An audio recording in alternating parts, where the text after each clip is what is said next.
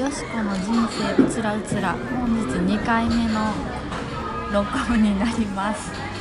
もう今ですねあの南町田グランベリーパークのえーと人気の中華ビュッフェ。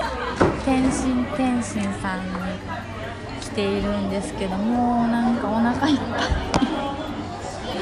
お昼にあ朝11時頃来て整理券を取ったん取っておいたんです。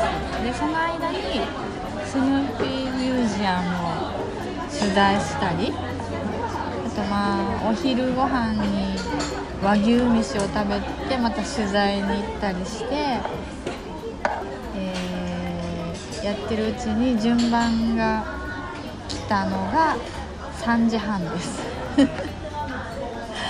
だから11時に整理券を取ってもこのビュッフェが食べれるのは4時間半4時間半後でした。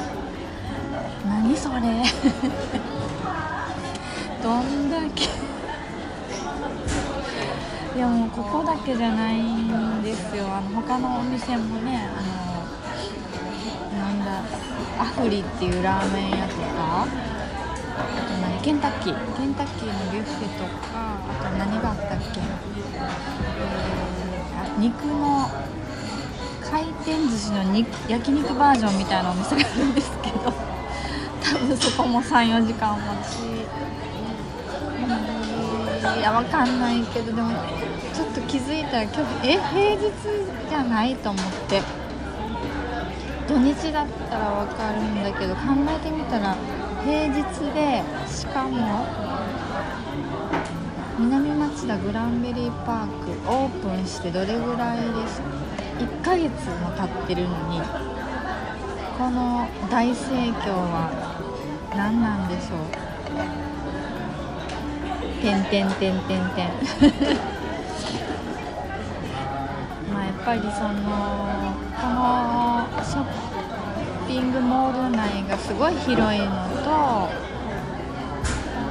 見るところがいっぱいある公園綺麗な公園も横にあるし4時間ぐらいブラブラねお買い物したりしてる間に順番が来るからやっぱり朝午前中来ても気づいたら夕方になってたみたいなができるんじゃない？ここはね。そんな感じがしますね。であさってからそのスヌーピーミュージアムができるのでそれが始まったらさらに混むんじゃないでしょうか。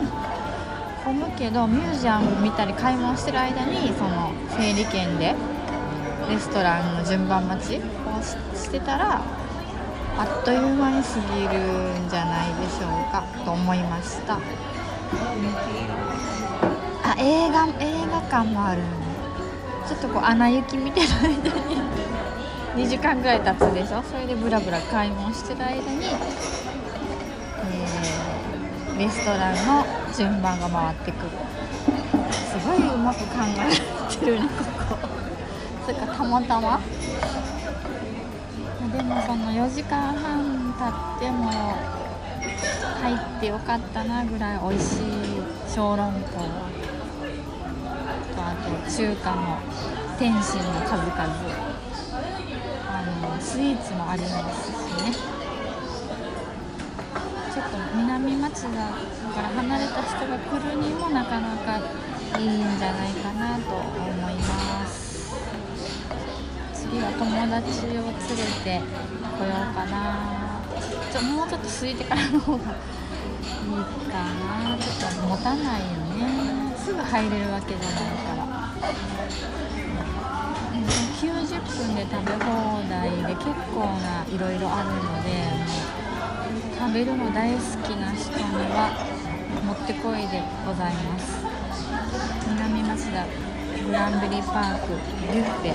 中華ビュッフェっていうの。え台湾ビュッフェでした。台湾ビュッフェ。天津天津さんおすすめです。ではごちそうさまでした。また明日。